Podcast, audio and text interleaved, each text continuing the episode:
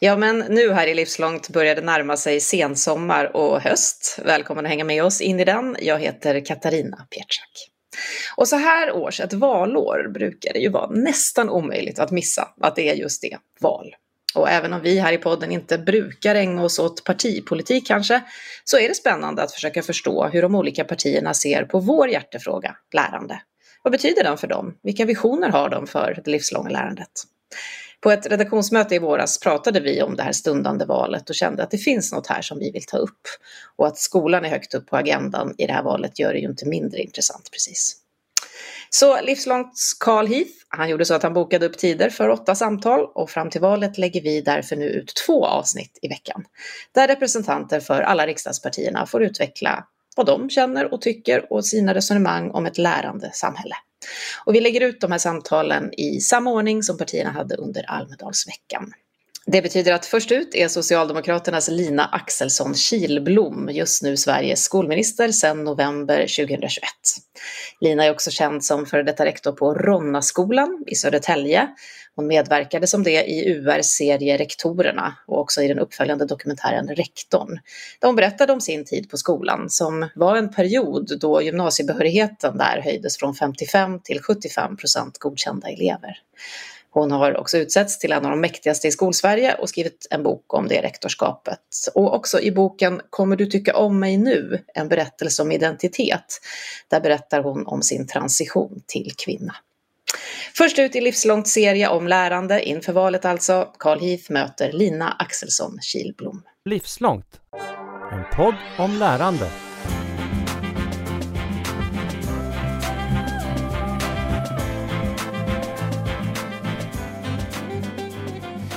Nej, men vad roligt. Eh, Lina Axelsson Kilblom, eh, skolminister. Välkommen till mig, Carl Heath och Livslångt. Ja, tack. Det här som vi nu spelar in kommer bli en eh, liten specialserie som en liten eh, introduktion till livslångt lärande ur ett politiskt perspektiv och naturligtvis i, i kontexten av valet. Eh, tanken med samtalet eh, handlar om att eh, försöka förstå livslångt lärande-frågor. Dels utifrån ett personligt perspektiv men också helst ett ideologiskt perspektiv och hur vi kan föra samman eh, de tankarna. Så mindre, mindre det konkreta inför valet och mer de stora yviga penseldragen. Det är målbilden, så får vi se om vi lyckas, lyckas komma dit. Helt enkelt. Vad, hur låter det? Ja, men det låter alldeles utmärkt. Om jag ska börja med en sån här liten och, och smal fråga. Eh, vad är livslångt lärande för dig? Jo, men det, det, är ju någonting som jag tycker jag har varit i jämt. Det är ju att man utvecklas och eh, jag, jag tänker så här, ens omvärld ändras. Man själv ändras och de här eh, ska ju gå i takt liksom på något sätt och då är ju lärandet och det kan ju se väldigt olika ut. Allt från studier till att man tar in ny information och, och sådana saker och, och, att ens yrkesliv förändras också. Sen har man ju också känslor. Det gäller ju att man är i eh, jag brukar tänka att man känner sig motiverad kan vara en väldigt viktig drivkraft. Eh, och, och, då måste man ju ibland anpassa sig så man hamnar i situationer där man är motiverad och då måste man ju hela tiden lära sig. Eh, ja, varken man vill eller inte omvärlden förändras. Så förstår jag det rätt om din syn på, på det livslånga lärandet, det är någonting som är betydligt mycket bredare än eh, liksom begreppet utbildning och det formella lärandet och det man gör i början av livet? Eller? Absolut, men de hör ju ihop. Och den ena ger ju förutsättningar för det andra på något sätt. Så att, ja. Hur menar du att de de hänger ihop? Jo, men jag, jag kan ibland tycka att eh, en, en, god start eller en bra bredd i botten gör att man kan ta till sig saker, förstå sammanhang och, och så vidare. Och, och, det är väl liksom någonting att jag tycker är bra. En, ibland kan jag undra så här, varför läste jag språk som ung eller liksom, varför gick jag natur? Och, men sen sitter jag där och faktiskt tycker att ja, men vad härligt att jag förstår, förstår det här. Och det är ju tack vare att man hade den liksom förmågan som ung. Och, och den är jag glad för. Du har ju lite varit inne på det, men på vilket sätt skulle du säga att, att det här livslånga lärandet har, har varit viktigt för dig om du ser till din egen resa? Jo men ja, det är nästan, jag har ju skrivit eh, flera böcker som just den ena handlar just om lärandet och i skolan så men också om mitt eget liv. Jag har ju varit väldigt intresserad av utveckling och lärande. Dels som eh, att upptäcka tidigt att man har en inlärningsproblematik då i form av dyslexi. Sen att man har är, det var som, jag var på en middag i lördags och när någon sa till mig så här som jag inte träffat på ett år så här, nej men kära någon, det liksom, jag, jag vill gråta när jag träffar dig du börjar ditt liv som bondpojk. Liksom. Och då blev jag så här, men vad sitter människan och säger? Men så förstod jag, jo men det är så man kan se det. Att man börjar någonstans i livet och sen åker man på en fantastisk resa.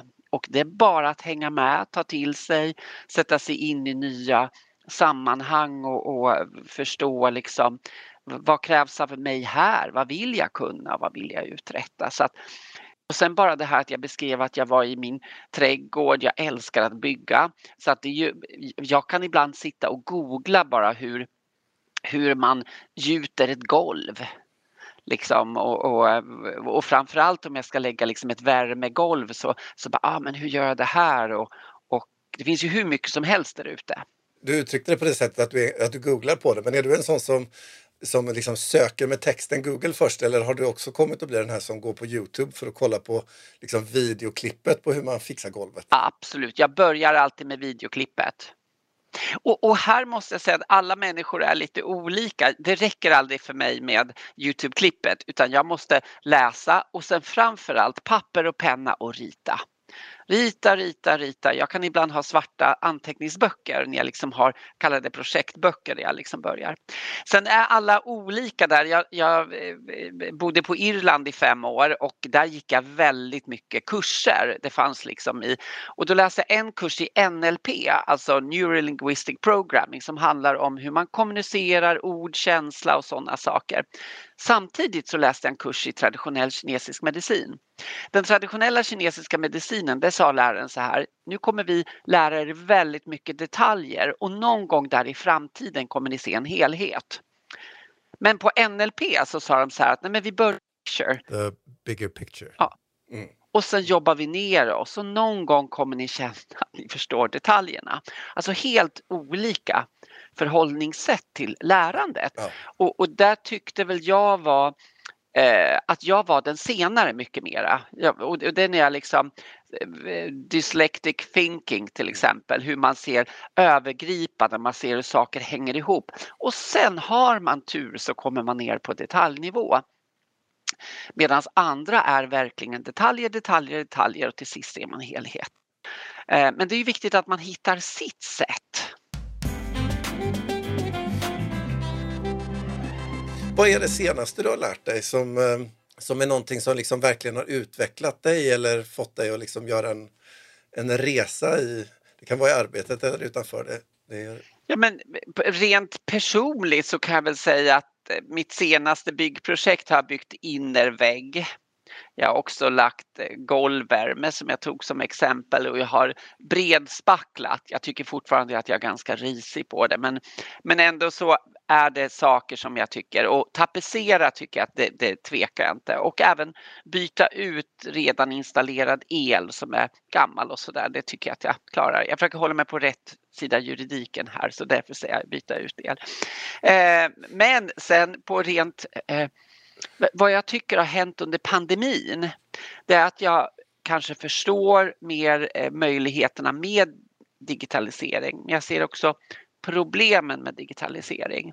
Men, och det, det är liksom någonting, man satt ju över ett år med möten dag ut och dag in hemma. Mm. Och jag, jag led så, men jag förstår också att det finns en enorm potential. Och framförallt kanske bland elever som har svårt med sociala umgängen och, och, och att man faktiskt kan ha en ganska bra dialog så här med en mm. människa som sitter faktiskt ganska långt bort. Ja, precis. Jag tänkte vi skulle glida in på det här med utbildningsideologi och eh, liksom det ideologiska avstampet till ett lärande. När jag eh, läser mig omkring på Socialdemokraternas hemsida eh, så hittar jag eh, begrepp som utbildning och jag hittar begrepp som skola när jag liksom försöker hitta eh, politiken. Det livslånga lärandet hittar jag inte liksom i sin eh, egen eh, etikett när jag försöker liksom leta mig fram. Men det kan vara att jag är, helt enkelt behöver leta mer också. Men jag, jag blir lite nyfiken på just när du Ja, utifrån din egen erfarenhet och utifrån hur du tänker ur ett ideologiskt perspektiv. Vad, vad skulle du säga liksom kännetecknar Socialdemokraternas syn på det livslånga lärandet? Om vi tar de här stora penseldragen. Men då går jag direkt in på likvärdigheten och lika rätt och lika möjlighet.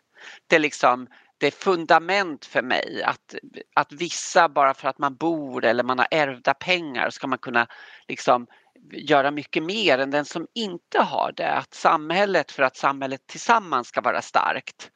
Det är liksom, eh, man kan nästan utgå från att den svagaste länken är det som bryter sönder samhället också. Därför måste samhället vara eh, ganska brett, ha ett kompensatoriskt uppdrag och faktiskt styras och att alla får den möjligheten. För är det så att det är tävlingen, då kommer de unga friska gå före de äldre eller de som är födda med en sjukdom.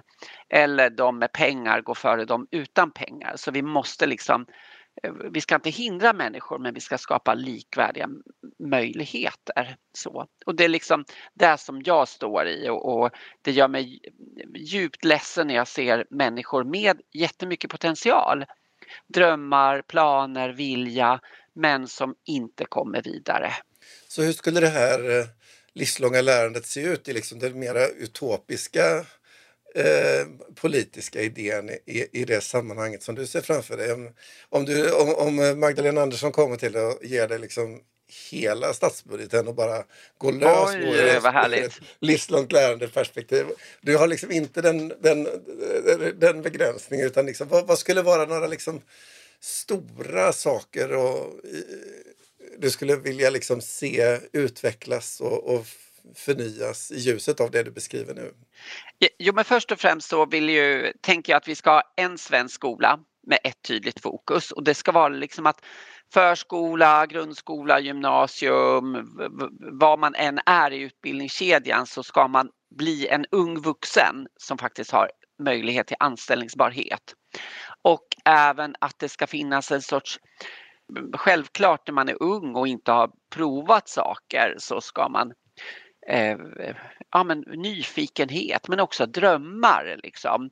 Och, och det, samhället och skolan måste hålla ihop så att det här blir ett tydligt fokus mm. på skolan idag i ett marknadstänk blir ju att skolan har sig själv i syfte, inte utbildningsuppdraget och att alla ska liksom hamna på en plats där man faktiskt kan få sitt första jobb. Och en del, för en del är ju första jobbet det är när man har disputerat mm. eh, och, och, man är liksom 32 men för det andra är det när man är 19 och går ut en yrkesutbildning. Eh, och eh, det är väl det här vi måste jobba på att hålla ihop så att fokus blir individen som är i systemet och inte systemet i sig som är enormt fragmentiserat. Liksom så. Jag tänker att det livslånga lärandet det passerar ju den här, eh, även den disputerade vid 32 och, och in, i liksom, in, i, in i pensionen och, och är någonting som är, som är större än de här offentliga institutionerna. Om man skulle liksom öka förutsättningarna för det livslånga lärandet i hela livet och för oss allihopa, vad skulle man göra då? Jo, men jag tänker så här, vi måste ha, och därför är jag så glad nu för den här omställningsmöjligheterna som eh, Anna Ekström har jobbat så enormt mycket med och tillsammans med parterna. Att man, var man är i livet så ska man inte behöva sälja lägenheten och radhuset för att börja plugga. Det är liksom en så här grundläggande eh, rättighet. Men också att vi har utbildning, allt från folkhögskolor, vi har folkbildning, vi liksom har högskolestudier på distans på flera orter. Det är jätteviktiga reformer och, och här tänker jag att tillgängligheten eh, och också att det finns möjligheter även för den som kanske har väldigt dåligt självförtroende med sitt, med sitt studerande eller liksom sin, det livslånga lärandet. Så, så att jag tänker alla de här sakerna hänger ihop. Mm. Eh, för ibland så blir vi det största hotet mot det livslånga lärandet oss själva. Man känner sig stukad, man känner sig enormt misslyckad. Ibland kan jag träffa människor som säger så här, nej men matematik, det kan jag, det, det kan jag inte. Mm. Fast jag vet att de betalar räkningar, de har ett jobb där man använder siffror och man har en budget och så vidare. Så att visst, eh, ja. Så att jag, jag tänker väl att det där hänger ihop. Just det, just Men ett samhälle som har ett fokus på alla medborgare.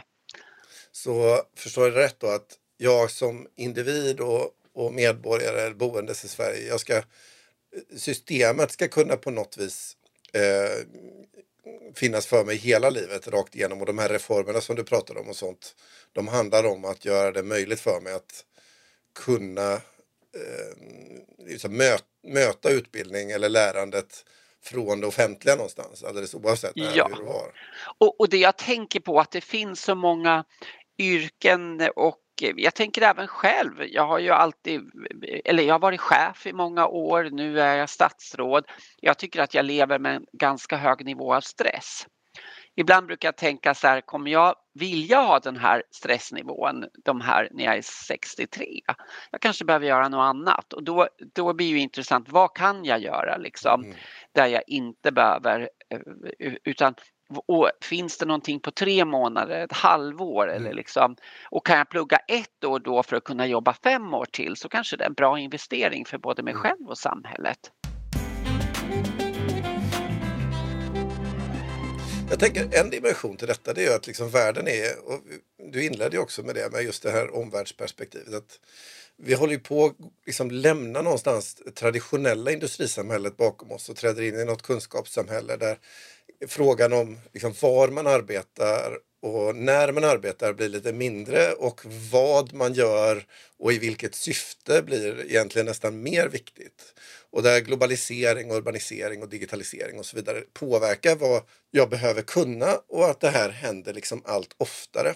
Och så ser vi ju liksom bara i Sverige att arbetsmarknadens behov på kunskap är jättestor. Vi saknar en massa kompetens i massa olika skrån och sammanhang. Vi har nyindustrialiseringen i Norrland som bara kräver massa nya kompetenser som bara inte fanns för några år sedan.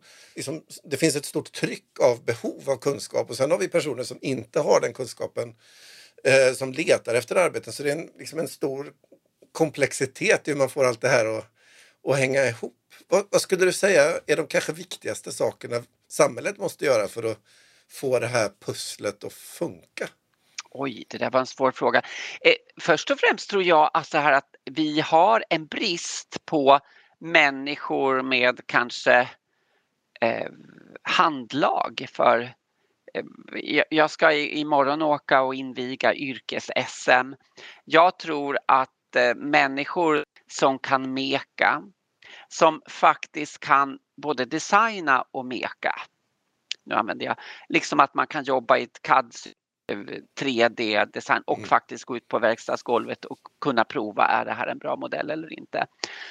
Så att jag tror att eh, vi, har levt i en värld nu där man har eh, en, en företrädare till mig sa en gång, det är från ett annat parti, att håller man på med hantverksyrken och sådär, då behöver man inte tänka så mycket.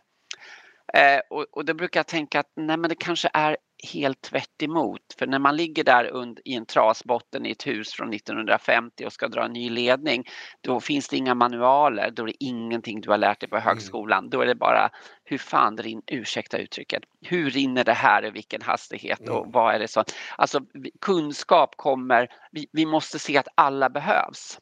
Mm. Och därför tror jag att det är lite en myt att tro att alla kommer sitta framför skärmar i framtiden. Mm. Alla kommer behöva använda skärmar mm. men vi som kan hantera materia, grundmaterial. Jag tänker i batterifabriker så handlar det om liksom know-how. Ja, men absolut, men också till de här yrkena. Vi vet ju liksom, ta till exempel elbranschen, väldigt hands-on. Eh, liksom, det är ju den, också den går igenom de här liksom, transformationerna. Men hur ska man göra för att både de här hand, mer hantverksorienterade eh, yrkena och, och, andra som vi har ett stort behov av, att, att vi liksom får det här pusslet att funka bättre för oss så att man kan komma in i de här nya arbetena på ett bättre och enklare sätt kanske? Och vad är det här livslånga lärandet? Här tror jag att vi, jag tror företag i framtiden kommer behöva vara väldigt bra arbetsgivare och kanske bygga väldigt kloka team. Man mm. kanske behöver en en civilingenjör som också jobbar med några starkströmselektriker mm. och de bildar ett superteam som åker mm. runt. Så att det är väl så jag tror man jobbar också inom vården numera med, med både läkare till sjukgymnaster, undersköterskor och sjuksköterskor som på något sätt och någon psykolog i, i det här också som bildar ett team som tillsammans löser en uppgift. Och på så sätt tror jag också man kan få människor att utvecklas och känna så här att nej men jag vill nog gå det här instegs, eh, ja men ta det här steget in i en ny karriär. Och därför tror jag också som eh, det var en person som satt med i skolkommissionen när jag sagt, satt där och hon var en äldre. Alla på universitetet var tidigare möjliga lärarkandidater. Mm. Eh, det var liksom så att läste du juridik eller ekonomi eller statskunskap så ja, men alla kunde bli lärare. Mm. För det är kunskap och vill man förmedla den så ska man liksom kunna ta steget in i den professionen.